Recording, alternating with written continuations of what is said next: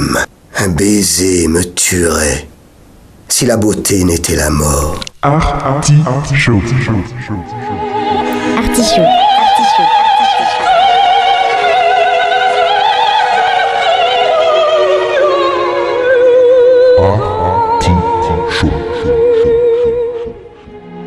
L'artichaut.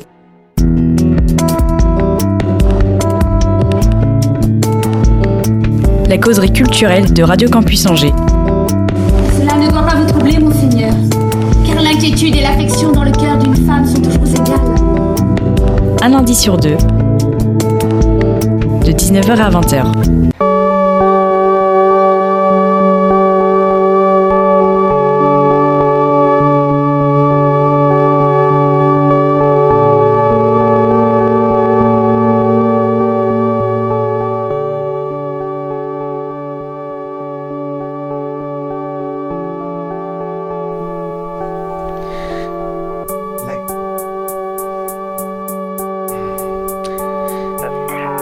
La culture ne sauve rien ni personne, elle ne justifie pas. Mais c'est un produit de l'homme, il s'y projette, s'y reconnaît, seul, ce miroir critique lui offre son image. L'artichaut prend Jean-Paul Sartre au mot et se fait le miroir de toutes les cultures et de celles et ceux qui la font vivre. Au menu de ce 118e épisode, comme le temps passe, une causerie avec Stanislas Sofanor, vous êtes bien armé dans l'artichaut. C'est devenu un homme incontournable des projets dramatiques à Angers. Alors, dramatique dans le sens théâtral évidemment. Un professeur au conservatoire qui continue à jouer, mettre en scène et participer à des aventures certes périlleuses, mais mystérieusement, je vais faire la diérèse, mais mystérieusement singulières. Ce grand surfeur des planches théâtrales se nomme Stanislas Sofanor. Bienvenue. Merci de me recevoir. C'est un artichaut un peu euh, spécial parce que je profite d'avoir euh, cette émission depuis euh, neuf saisons déjà pour faire la promotion d'une. je parlais d'aventure singulière. Et vous avez entendu dans le générique un petit extrait de ce qui nous réunit tous les deux avec Stanislas depuis lui depuis très très longtemps et moi depuis très très longtemps et ensemble depuis euh, 2018. Euh, vous avez, c'était Denis Lavant qui euh, euh, parlait au nom d'Hérodiade de Mallarmé. Un baiser me tuerait si la beauté n'était la mort. Vous avez 4 heures. Euh, je vais commencer par une. alors j'ai déjà fait le portrait de. On a déjà fait le portrait dans, dans l'artichaut de, de Stanislas qui est venu il y a- quelques années pour pour évoquer son parcours dans le théâtre, entre autres. Mais j'ai une. Donc on- là, c'est vraiment pour parler de ce, projet. Euh, ma première question est tout simple. Quand est-ce que toi, tu as rencontré Mallarmé J'ai rencontré Mallarmé quand j'étais moi-même euh, étudiant au Conservatoire national. Euh, Il y avait un metteur en scène invité qui s'appelait Jean-Marie Pat et qui nous avait proposé de faire une traversée théâtrale sur les œuvres de Mallarmé. Euh, ça avait donné euh, un spectacle obscur mais, euh, mais fascinant et depuis ce moment, c'est-à-dire il y a une vingtaine d'années maintenant, c'est un, auteur qui ne m'a pas quitté et, qui est toujours resté dans mes lectures favorites. Et je, constate que euh, ce lien que, que j'ai avec Mallarmé euh, euh, eh bien, trouve souvent des, échos et des résonances avec aussi les, fans de ce poète qui, qui réussit à, à créer un enthousiasme souvent confidentiel, mais tellement profond, tellement, tellement passionné que c'est oui, une matière euh, littéraire euh, absolument inépuisable, à, mon avis. Qu'est-ce qui t'avait euh, séduit à l'époque? Parce que moi, je, j'ai l'occasion, là, c'est, euh, on, va, on va évidemment évoquer, l'auditeur est peut-être un peu perdu parce qu'il ne sait peut-être pas de quoi on parle, mais on, parle d'un projet qui, euh, qui a lieu. Alors, euh, nous, on, euh, on va pas. Moi, je, je tendance à ne pas mentir à l'auditeur. Nous sommes le mardi euh, 9, oui, c'est ça, le 9 Et dans 10 jours, donc le 19, euh, ce 19 novembre, le vendredi 19, au Grand Théâtre, se joue euh, Transparence Malarméenne, euh, dont je suis le directeur artistique et mon invité est le metteur en scène de cette création très très originale, on va dire. Pour ne... Alors on va pas non plus s'auto euh, complimenter pendant, pendant une heure, pas du tout. Non, c'est juste pour inciter les gens à découvrir ce- ce- cette langue et, euh, et cet univers vraiment, euh, vraiment singulier. Moi, j'ai l'occasion d'être invité et puis de, de répondre à, à- à cette question pourquoi Malarmé euh, moi, c'était étudiant, donc il y, a, y a- y a très très très longtemps, n'est-ce pas? Et c'est euh, la, je, sans passer par la compréhension du, de ce qu'il pouvait vouloir dire, c'est ensuite avec mes études et à- en, confrontant les critiques et en, approfondissant comme lui le verre, moi, ma compréhension de lui, euh, c'est avant tout la sensation d'une musique. Et, euh, et toi, qu'est-ce qui t'avait à l'époque euh, marqué et marqué aussi fortement que tu le dis pendant euh, 20 ans, il te, il te suit encore? Alors, évidemment, c'est la, première chose qui, est frappante, à mon sens, chez Mallarmé, c'est effectivement la, musique des mots, euh, les sensations qui émanent euh, de poèmes euh, qu'a priori, pour, lesquels le, sens nous parvient difficilement à la première écoute ou à la première lecture, mais euh, dont les résonances, les sensations sont déjà très puissantes. Et puis ensuite, euh, je trouve que il y a une dimension aussi un peu de défi euh, chez Mallarmé. Euh, Qu'est-ce qu'il a bien pu vouloir dire Comment il a écrit ça Par où c'est passé Enfin, il invite à la, il invite à la quête, à la recherche, et, et ce sont donc ces deux aspects là, c'est- à savoir les sensations brutes qu'il nous fait euh, directement toucher quand on entend ou quand on lit un, de ses textes, d'une part, et d'autre part, euh, l'envie d'en savoir plus, l'envie de rechercher euh, qui émane de ces œuvres obscures et profondes en même temps. Mais à des gens qui, ont peur, parce que je rencontre là, je, suis en, j'en- moi, je suis en pleine promotion de notre, notre aventure, et, euh, et tout le monde me dit, voilà, Malarmé, alors c'est un nom qui, passe comme ça, euh, je sais pas si... Pardon, je sais pas s'il est encore euh, cité euh, au lycée.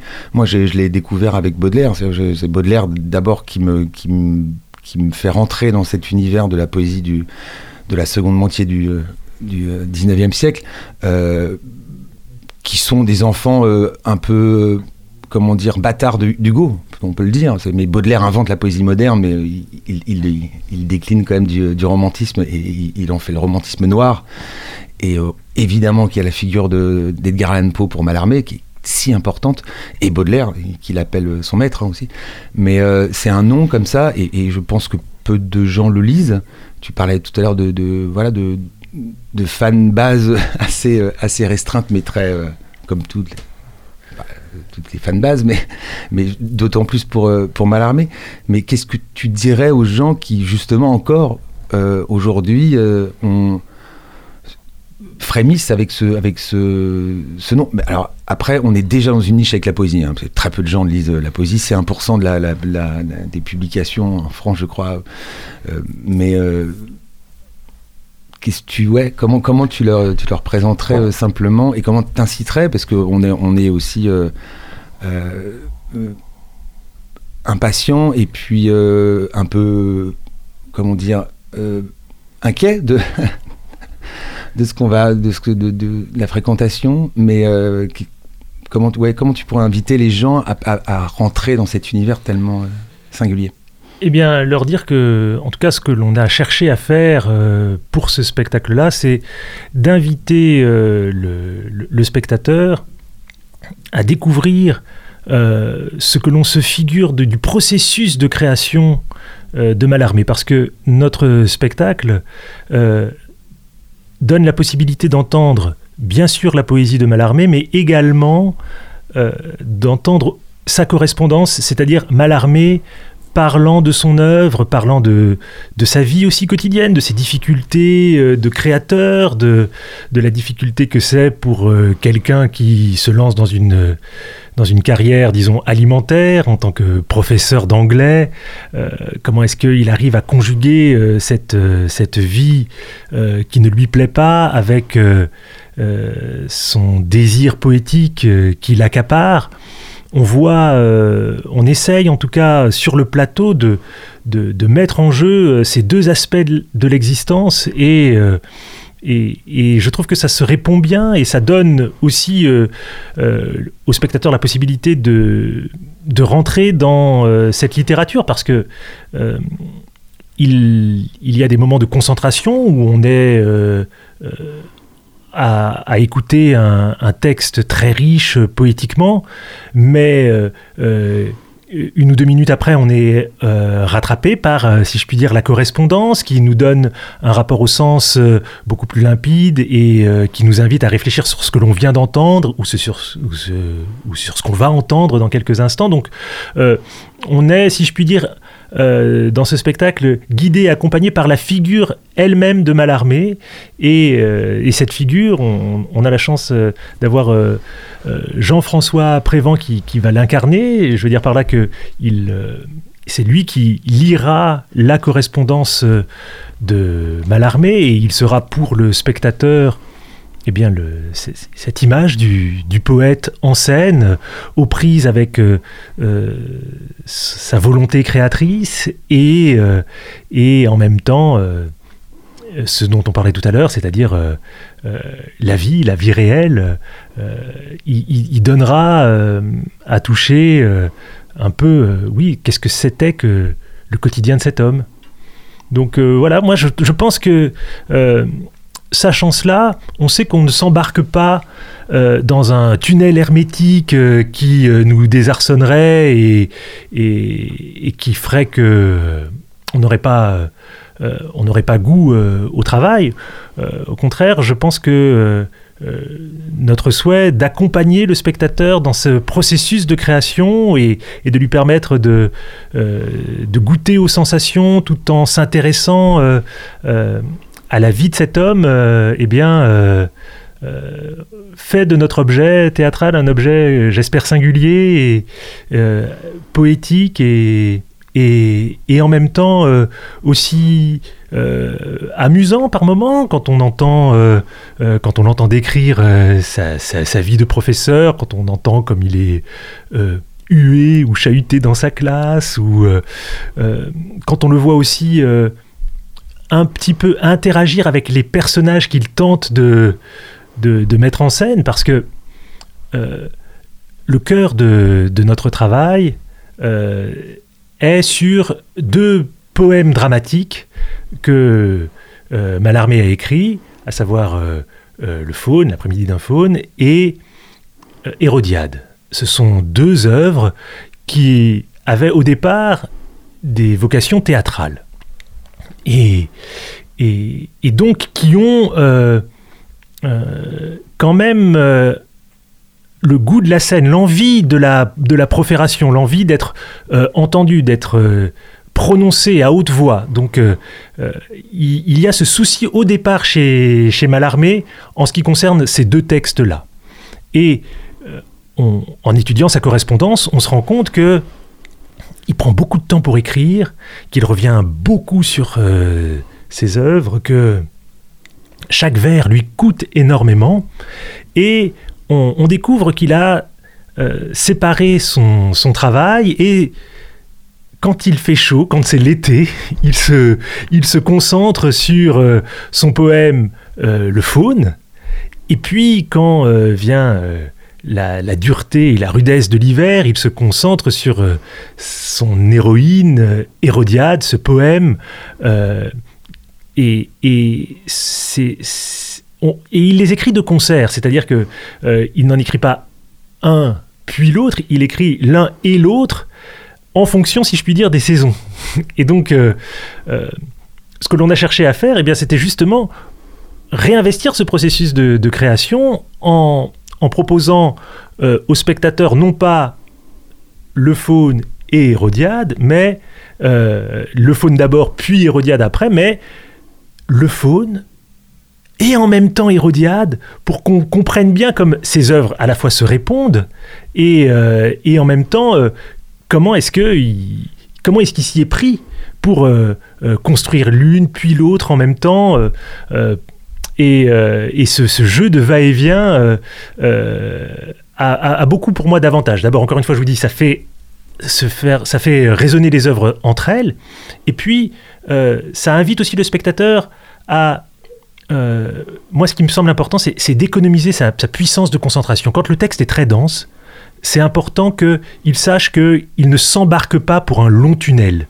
Donc il peut avoir la, possibilité de se concentrer un temps et à ce moment-là de saisir ce dont il est question, et puis ensuite de passer à une autre euh, forme, à, une autre histoire, et de renouveler son, son, attention, sa concentration, et, et faire ce jeu-là euh, à la fois ludique et en même temps euh, n'épuise pas parce que on n'a pas le moment de, de sentiment de perdre pied, de, que les gens, que les acteurs parlent et qu'on on, est extérieur à tout cela. Quoi.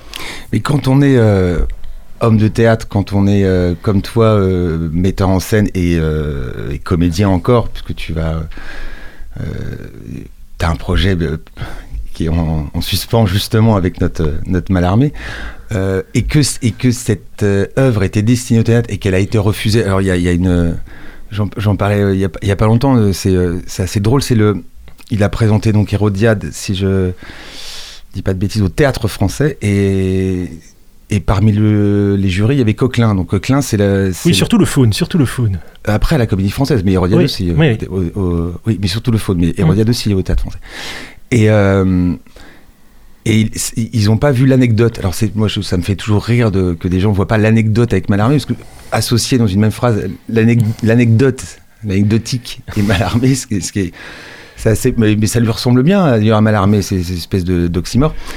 Et quand on est homme de théâtre et que on a ces deux œuvres qui étaient euh, destinées au théâtre, euh, puisque ce qu'on monte nous, c'est Hérodiade scène, donc c'est tout est tout est c'est un dialogue, tout est bien euh, clair. et qu'on on, se pose la question aussi de se dire oui, il y, a- il y a des raisons pour lesquelles ça n'a pas passé la scène, ça n'a pas passé la rampe, si je peux m'exprimer ainsi. Alors, toi, en tant qu'homme de théâtre, comment tu, dans ton esprit, comment tu te dis des œuvres, deux œuvres qui ne sont pas, qui sont faites pour le théâtre, mais qui n'ont pas euh, été jouées pour des, des raisons euh, qui sont concrètes dans, dans les. Comment toi tu fais pour que ça se mette sur scène? Alors d'abord, euh, ça m'enthousiasme parce que c'est forcément, forcément un défi. Et puis, et puis je- je cherche à, à, trouver toutes les ressources euh, dont le théâtre dispose pour réussir finalement euh, euh, ce qui n'a pas encore vraiment été fait, c'est-à-dire retrouver justement cette anecdote, c'est-à-dire cette, cet enjeu dramatique. Et pour ça, eh bien, on, a, avec euh, notre euh, équipe de comédiens, euh, que vraiment je salue parce que le, travail a été remarquable, on a réussi à trouver des moyens théâtraux de, créer du jeu. Je donne un exemple dans le faune où il est question d'un donc d'un faune, c'est-à-dire un personnage mythologique. Qui se, se- il se réveille en se disant euh, qu'il qu'il a, a passé la nuit avec des nymphes. Et il, cherche à se rappeler, il, il interroge la nature euh, pour euh, savoir si euh, il, a rêvé ou si c'était effectivement vrai, est-ce- comment ça s'est passé, comment les choses se sont passées. Et, et comme il essaye de, de, décrire les, choses et que c'est très, c'est, c'est très descriptif et c'est très poétique, le fait d'avoir euh, mis sur scène les figures des nymphes elles-mêmes ben, redonne du concret. On voit, on, on revit son souvenir parce que on le retraverse avec lui. On voit qu'il y a deux nymphes, qu'il y en a une qui s'offre à lui pendant qu'une autre résiste, qu'il y en a une qui lui échappe. euh, et, et, ça, on le voit. On ne se contente pas, si je puis dire, de simplement l'entendre euh, euh, dans la déclamation poétique, mais on a aussi on a trouvé le moyen de le représenter et, et ainsi de, de donner du jeu. Une autre astuce que l'on a, que, que trouvée pour encore revivifier par le théâtre l'écriture de Mallarmé, c'est dans le poème Hérodiade, où il est question d'Hérodiade se regardant dans son miroir, et où on, sait bien que Hérodiade est une représentation de la poésie elle-même de, de, Mallarmé, euh, euh, s'admirant elle-même dans, cette, euh, dans, tout ce qu'on a appelé l'art pour l'art, etc., eh bien, on a, on a décidé de, de, mettre en scène ce miroir en dédoublant le rôle d'Hérodiade et en, en, en, donnant vie à ce reflet du, du miroir et ainsi euh, créer l'effet d'étrangeté qui existe dans le poème, mais qu'on pourrait avoir un peu du mal à saisir sur le plateau. Alors, en, prenant la, décision, mais une décision finalement de théâtre,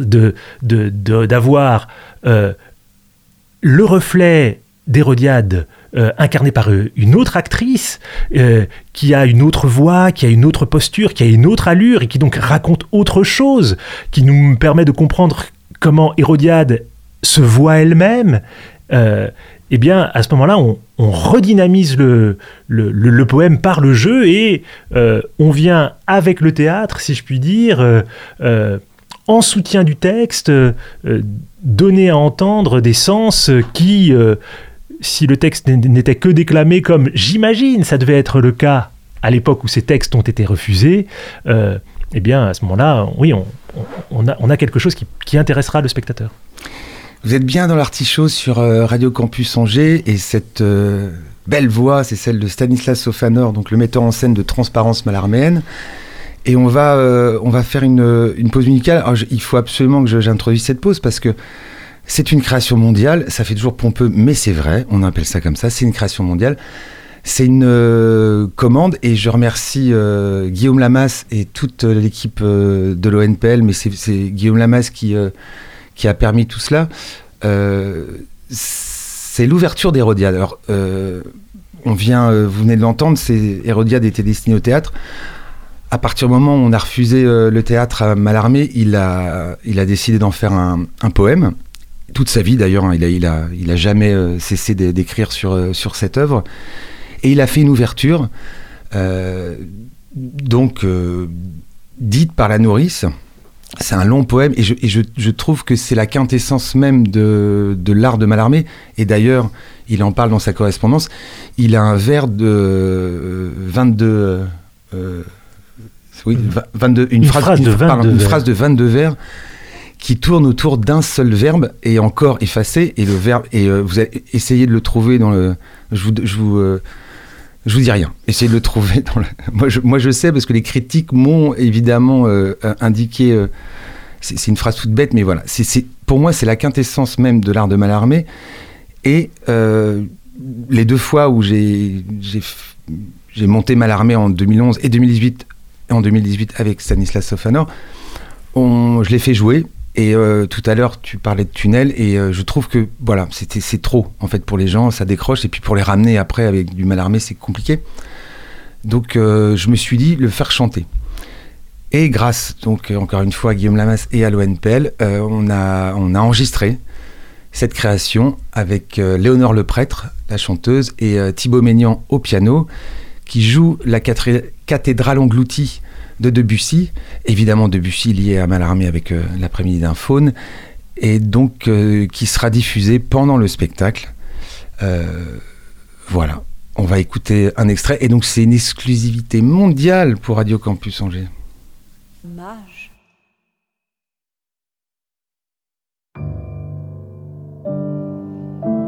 Une qui marche avec un passé de ramage sur sa robe blanchie à l'ivoire fermé.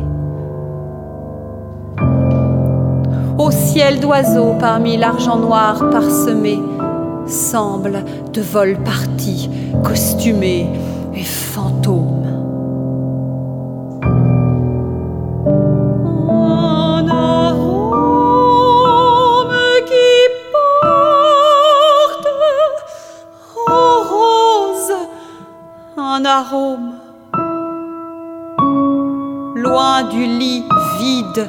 Qu'un cierge obscurci cachait. Un arôme de fleurs parjures à la lune, à la cire expirée, encore ces feuilles lunes. De qui le long regret et les tiges de qui trempent en un seul verre à l'éclat, à l'anguille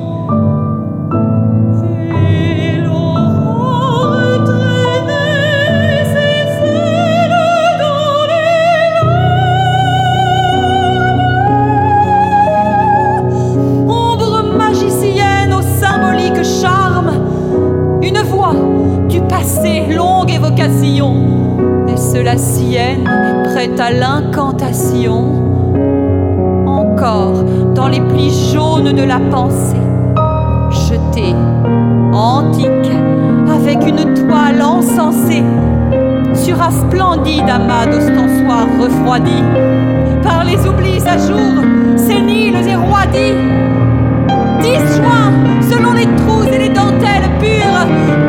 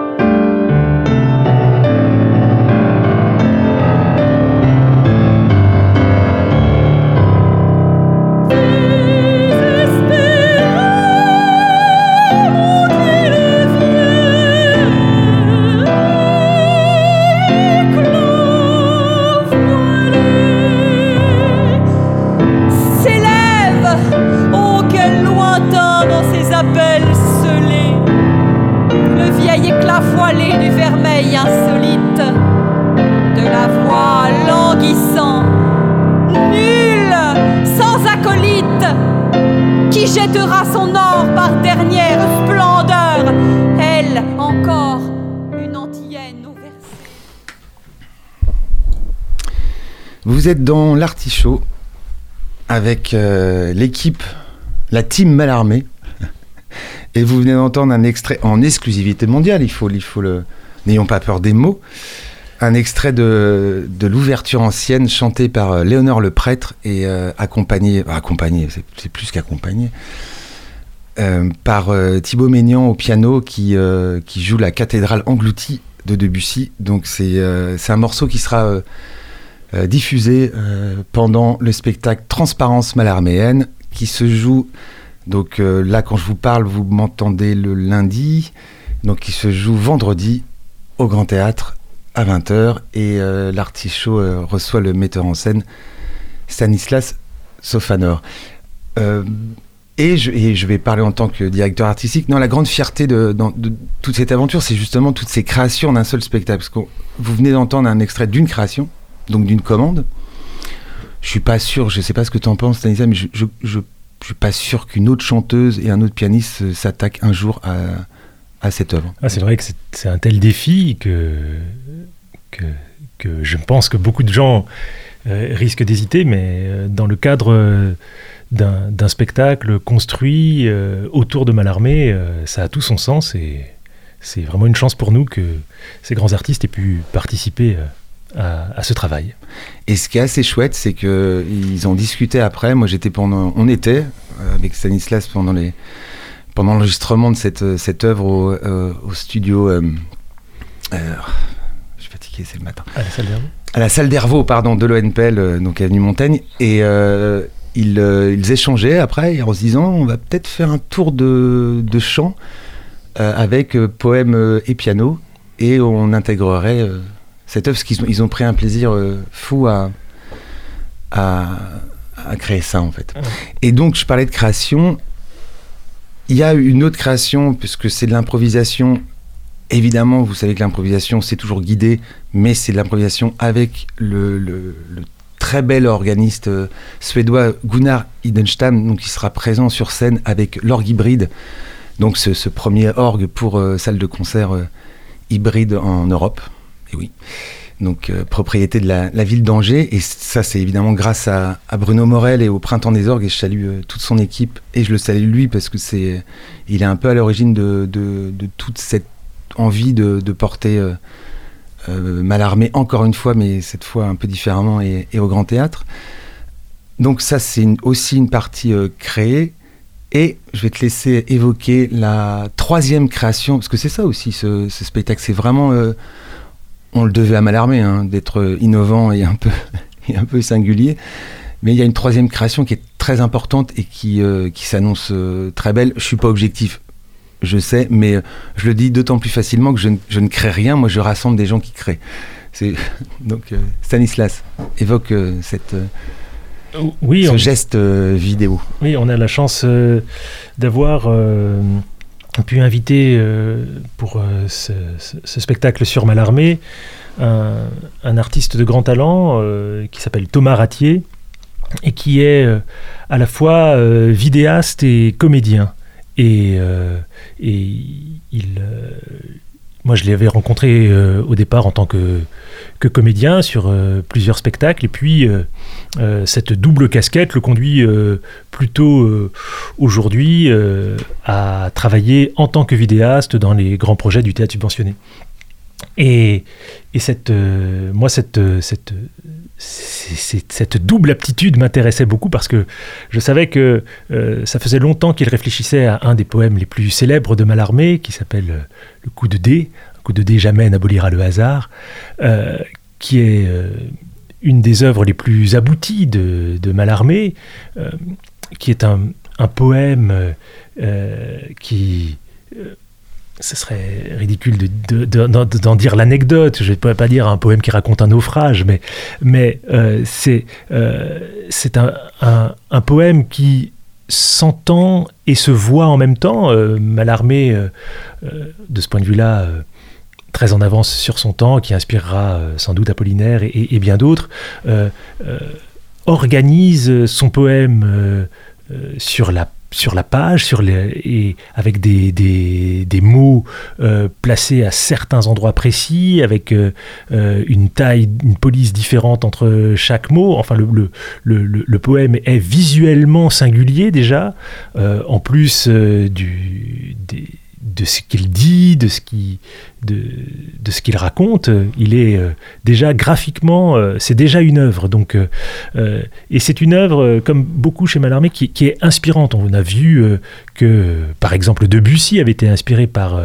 le, travail de Mallarmé, enfin le poème L'après-midi d'un faune. On voit qu'il y a quelque chose chez Mallarmé de très inspirant. Et ce qu'on- s'était dit, c'est que puisque Thomas était à la fois acteur et vidéaste, eh bien, euh, ce serait l'occasion de créer une, euh, une vidéo sur toutes les sensations que propose euh, ce poème et que ce soit en même temps lui qui l'interprète vocalement. Donc, après un, travail assez, titanesque, il, a réussi à, produire ce film du poème où l'on verra, euh, je, ne dévoile pas beaucoup euh, la chose, mais c'était quand même important qu'on puisse voir apparaître euh, à l'écran les, phrases organisées telles que Mallarmé l'avait pensé, c'est-à-dire à des endroits singuliers de, la page, si je puis dire, l'écran représentant cette page,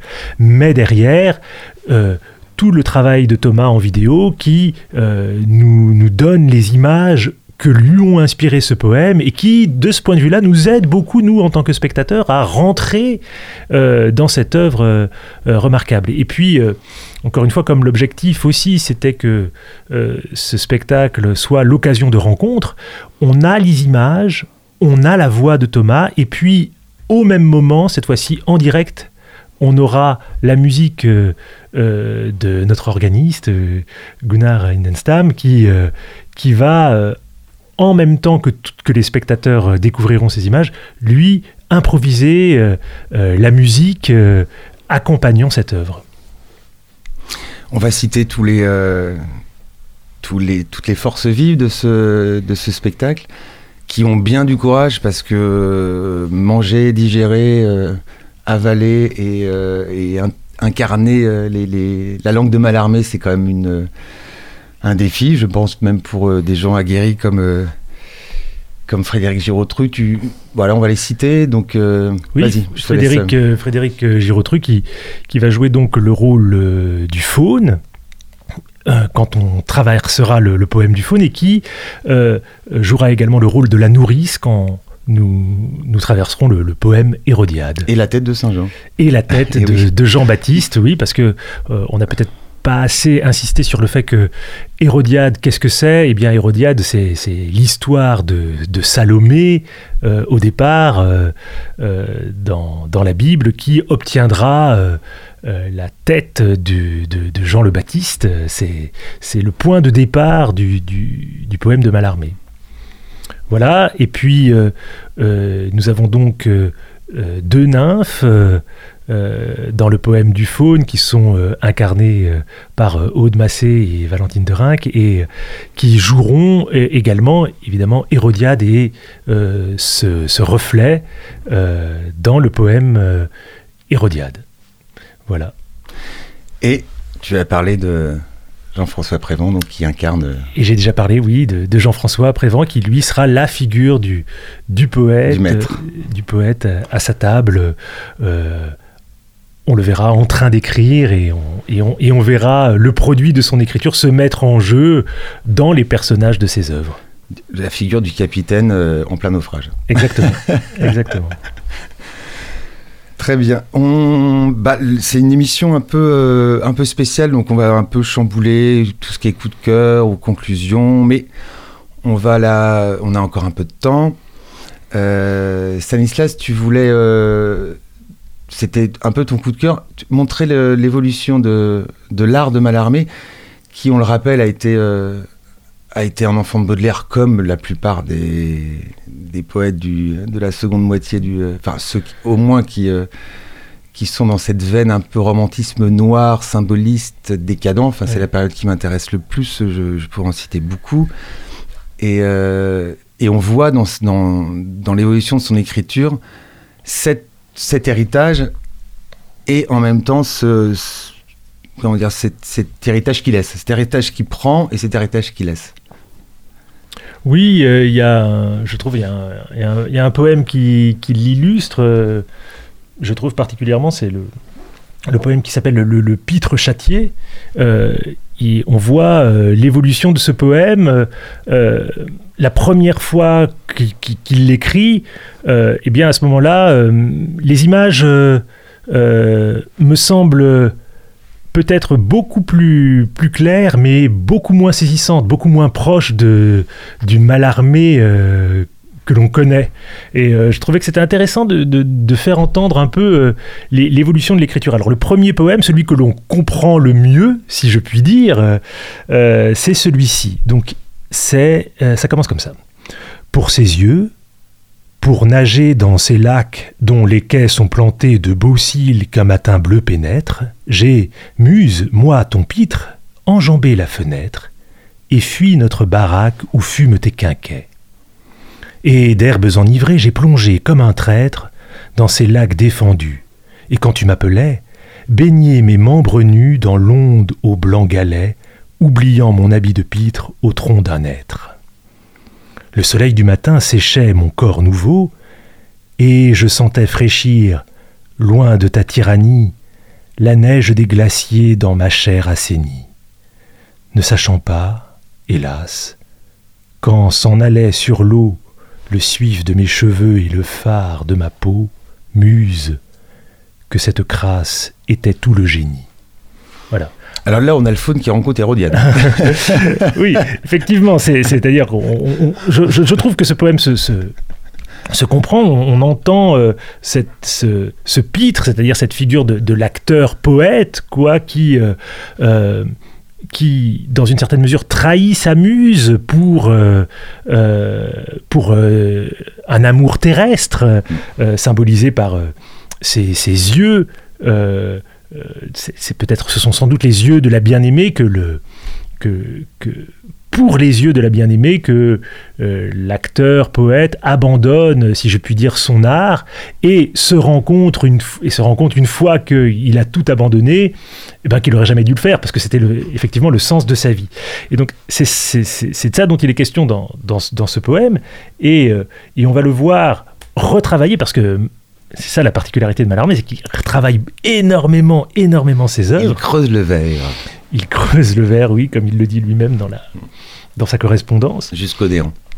Et on, et on voit comme euh, euh, cette même histoire euh, devient beaucoup plus saisissante quand elle sera retravaillée donc en 1887.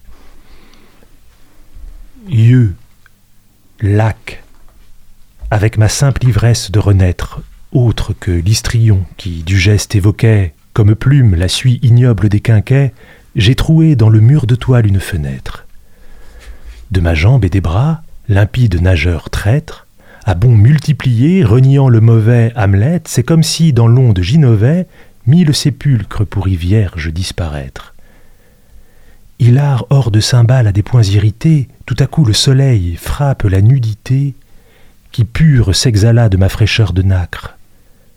Rends ce nuit de la peau, quand sur moi vous passiez, ne sachant pas, ingrat, que c'était tout mon sacre, ce phare noyé dans l'eau perfide des glaciers.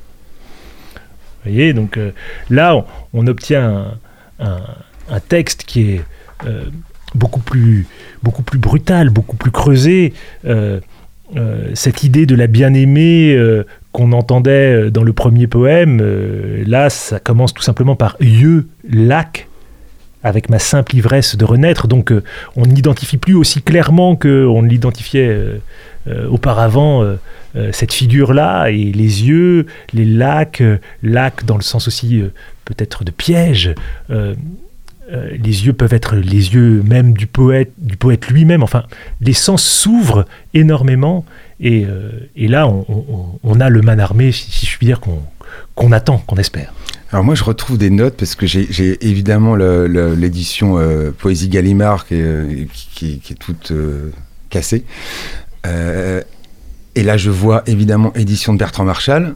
On rappelle que Bertrand Marchal sera parmi nous cette semaine, dès jeudi, à la bibliothèque. Alors tu vas sûrement être d'accord. J'avais noté, moi, du développement explicite à l'ellipse suggestive tentation funeste de l'amour paraît du, prestige de l'absolu et de la pureté pour le poète trop conscient de l'artifice de son art. Et là, on a une phrase de... Je prends la phrase de Starobinski, Starobinski quand même. Et d'ailleurs, qui dans un recueil qui est très, au, nom très beau, Portrait de l'artiste en saltamanque.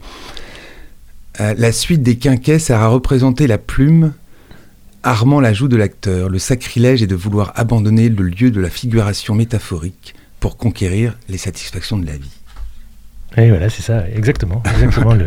Tu es d'accord avec Starobansky Enfin, je, suis d'accord avec son analyse.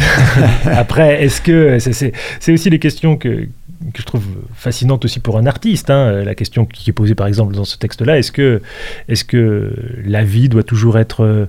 Euh, est-ce qu'il faut effectivement euh, euh, sacrifier euh, la vie terrestre au profit de la vie spirituelle ou poétique, telle que Mallarmé en parle dans ce, poème-là? Évidemment, c'est une question qui, qui se pose, que tous les artistes se posent. Tu vas aimer ça aussi. Le pitre mallarméen découvre qu'il a trahi la muse, la poésie, en cherchant à vivre une résurrection extatique.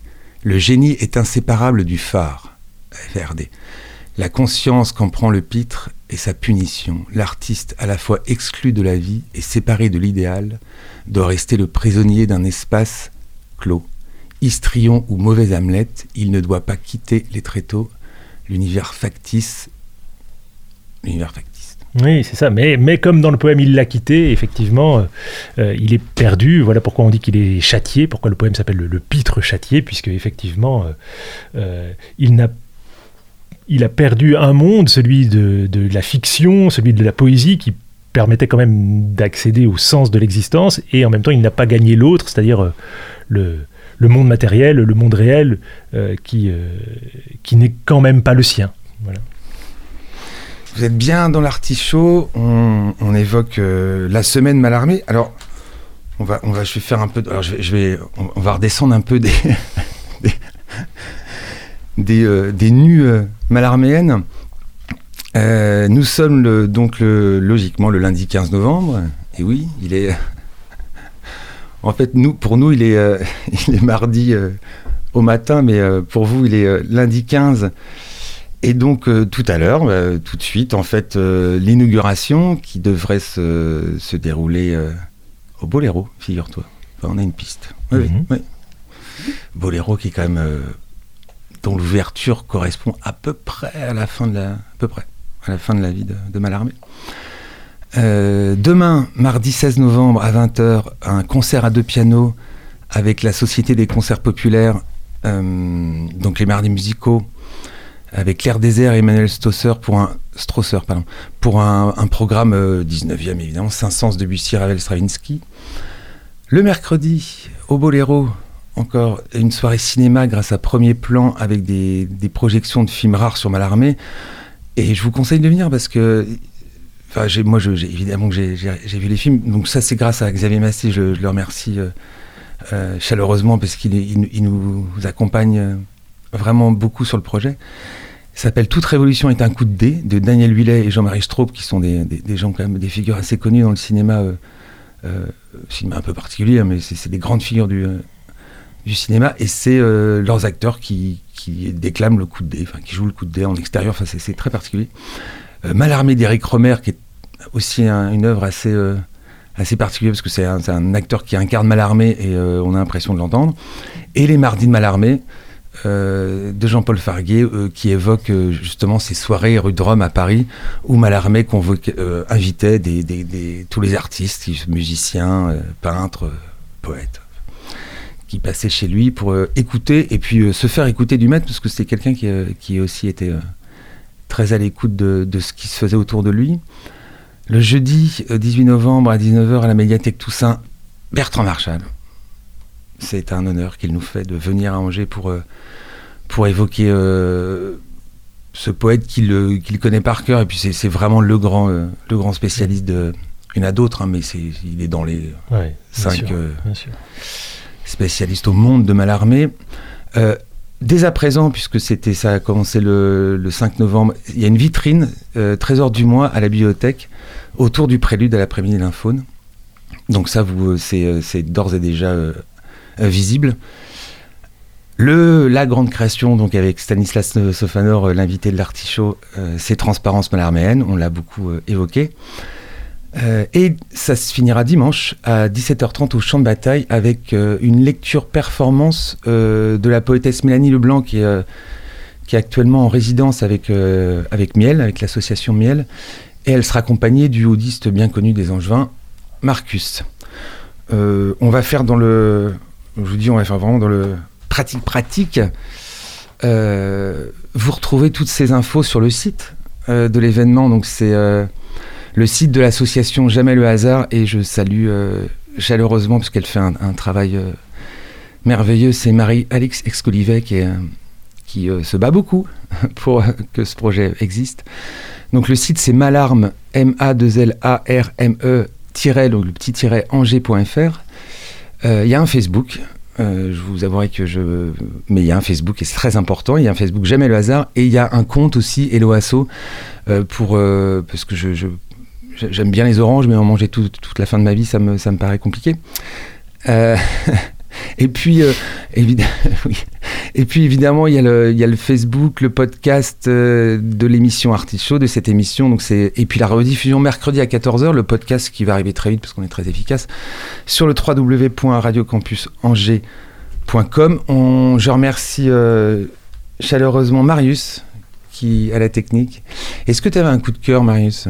Parce qu'on a, on, a, on a chamboulé un peu l'émission, mais je crois qu'il il me reste, à mon avis, il me reste trois minutes. Il, il reste encore euh, quelques minutes. Alors oui, j'avais un petit coup de cœur euh, d'un film que j'ai vu euh, il y a très peu. Donc c'est Illusion perdue de Xavier Giannoli.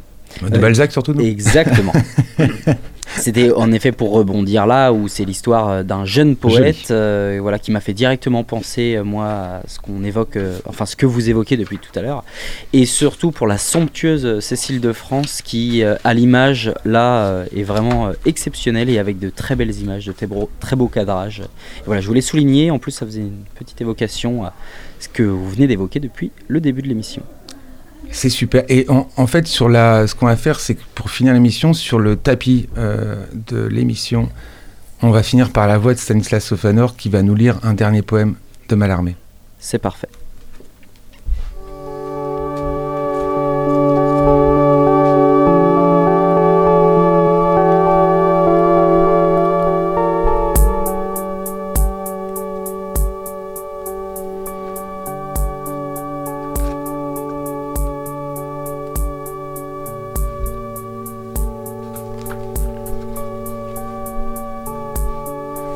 Chair est triste, hélas, et j'ai lu tous les livres. Fuir, là-bas, fuir. Je sens que des oiseaux sont ivres d'être parmi l'écume inconnue et les cieux. Rien, ni les vieux jardins reflétés par les yeux, ne retiendra ce cœur qui, dans la mer, se trempe, ô nuit, ni la clarté déserte de ma lampe sur le vide papier que la blancheur défend, et ni la jeune femme allaitant son enfant. Je partirai. Steamer, balançant ta mature, lève l'ancre pour une exotique nature. Un ennui désolé par les cruels espoirs, croit encore à la Dieu suprême des mouchoirs, et peut-être les mâts, invitant les orages, sont-ils de ceux qu'un vent penche sur les naufrages, perdus, sans mât, sans mât, ni fertiles îlots, mais, ô mon cœur, entends le chant des matelots. Retrouver sur le On est pas mal, là, quand même. radiocampusangers.com. Prochaine représentation dans deux semaines.